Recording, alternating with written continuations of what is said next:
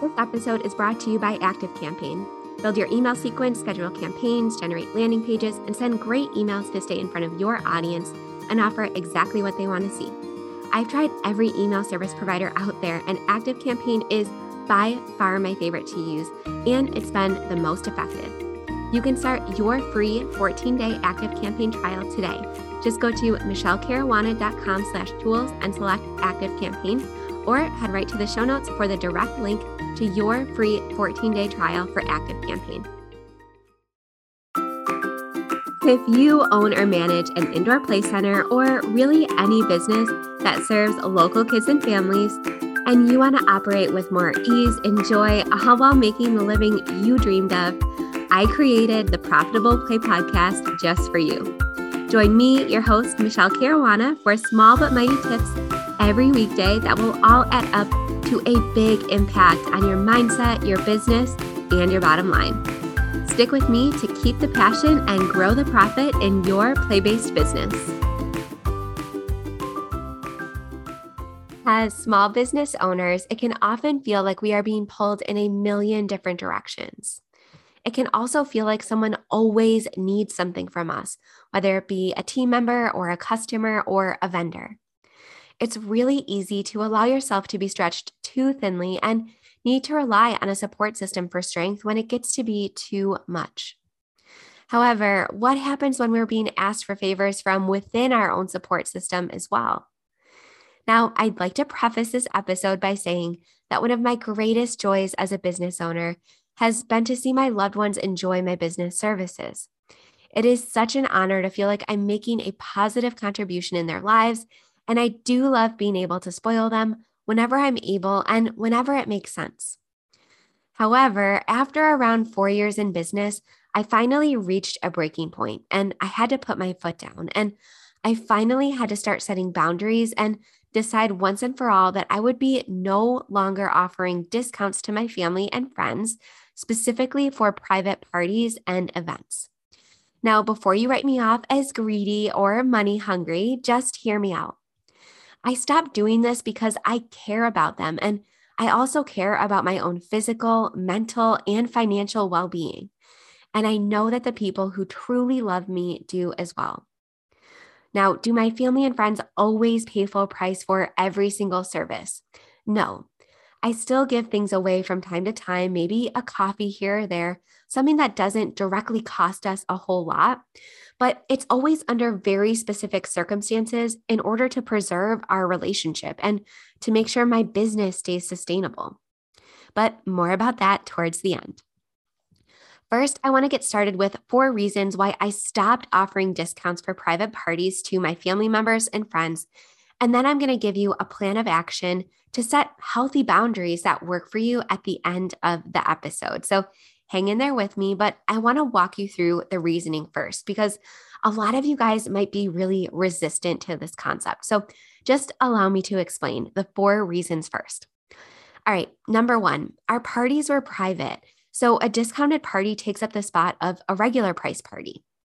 As I said, since all of our parties were private, and honestly, even if they were semi private, so if we were still able to accommodate open play customers while we ran a birthday party, we are faced with an opportunity cost every single time we are asked to discount a party or even discount an event ticket, since our events nearly always sold out. Once we say yes to a discount or something for free, we are now unable to book that same space and time with a full price paying client. If we were to discount our services regularly, our entire business would be disrupted. It's hard enough to make money in this business without having that disruption we always relied on a very specific number of private, full price birthday parties every single month. And even offering one or two of them at a discount decreases the amount that we're able to invest back into our business, compensate our employees, innovate, and create new programs and offerings. To accommodate these discounts and still cover our expenses, we would be forced to increase our regular price to compensate, which I don't believe is fair and I don't think is good business sense. Our customers should not have to pay for us to be able to discount things for our favorites. Our family and our friends, in fact, should value the services we provide for them and also the time it takes because time isn't free either, just as much, if not more, than the general public. Once I took the time to explain this to my family and friends and put it in this way, they are usually happy to pay normal prices. If you are still not comfortable charging full price for friends and family, which is totally understandable, especially when you're starting out, I do have an alternative for you in uh, option number three or reason number three that I think you'll like. So just stay tuned. All right, the second reason is that our expenses did not decrease when our prices decreased. Our prices were carefully crafted with all of our expenses in mind. You might be thinking, well, you're just providing the space. And if you're working the party yourself, it doesn't cost you anything to give me a discount or to do this party for free. And unfortunately, that's how a lot of our family members and friends think, but that could not be more false. Not only, as I mentioned in the first reason, does a discounted party always take up the spot so that we are unable to book a regular price party, resulting in a decrease in our revenue and profit, we have other expenses that they might not even know about. Sure, there are some obvious, or honestly, maybe not so obvious expenses that all business owners need to pay, like rent and utilities, because yes, it does cost money to heat or cool the air during the party and to have the lights and the cameras on, all that good stuff. But there are also many other lesser known expenses that we are always left with behind the scenes, like I said, that our friends or family may not even realize taxes, credit card processing fees, our register, our event booking system, our music licensing, our security system, the cleaning supplies we use, the dishwasher we're required to use and maintain after each event, all of the paper products and napkins and hand sanitizer and toilet paper and hand soap being used during the event. It really starts to add up. And that does not include things that our parties don't even directly use, such as our accountant, our website costs, our marketing budget, our health department licenses, all that good stuff. Now, if you just went through the five day Book More Birthdays challenge, you know exactly how to categorize each of these expenses into operating costs, startup costs, implicit costs, explicit costs. So, if you are a little bit unsure of your numbers or how to calculate your birthday party prices, based off of all of these expenses, I always feel like being armed with these numbers really helps when I need to communicate with somebody why are prices the way they are and why they aren't flexible. So, even though the Book More Birthdays challenge is over, if you're listening to this episode as it gets released, head to the show notes and sign up for the waitlist for the next Book More Birthdays challenge, where, like I said, we calculated all these numbers, we crafted our prices, and we put together these packages. And like I said, we really armed ourselves with information so that we could explain why our prices are the way that they are. So sign up for the waitlist. You will not regret regret joining on the next challenge.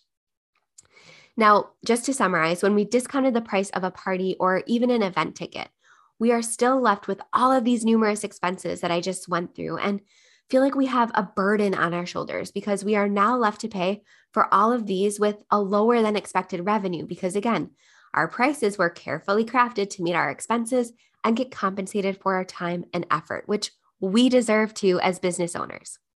And then the third reason why we stopped offering discounts and free parties is we just can't offer the same level of experience or service at a discounted price. So let's pretend hypothetically that I've agreed to offer a discounted rate for a party for a friend, like maybe somebody that my kids go to school with. Since we already learned that our expenses do not decrease when we offer a price decrease, which can disrupt our business, the logical step I'd likely take is to either work the party myself or decrease the amount of assistance that the party receives from my team in order to make up for the discount. After all, labor is one of the most expensive aspects of delivering an incredible private birthday party experience for us. If I was working the party myself, or if we had one party assistant instead of two to make up for the discount, I'm first of all likely feeling a little resentment, or the party host is feeling a little resentment, which is not something we like feeling towards family members or friends. And it's certainly not something that we want our team members to feel because we are responsible for looking out for them as well. I'm not being compensated for my time if I'm working the party myself, since I'm using my labor cost savings to cover the discount. And I'd probably rather be spending time with my family or working on money making tasks in my business. And like I said, nobody, no team member is going to like taking on the work of two people just so you can provide a discount. And if I'm working the party myself, not only am I likely not doing my best work or delivering that top notch experience, resentment can build up over time and lead to burnout, which often brings businesses to a screeching halt, especially if you make a lot of the mistakes that other small business owners make by doing everything in your business.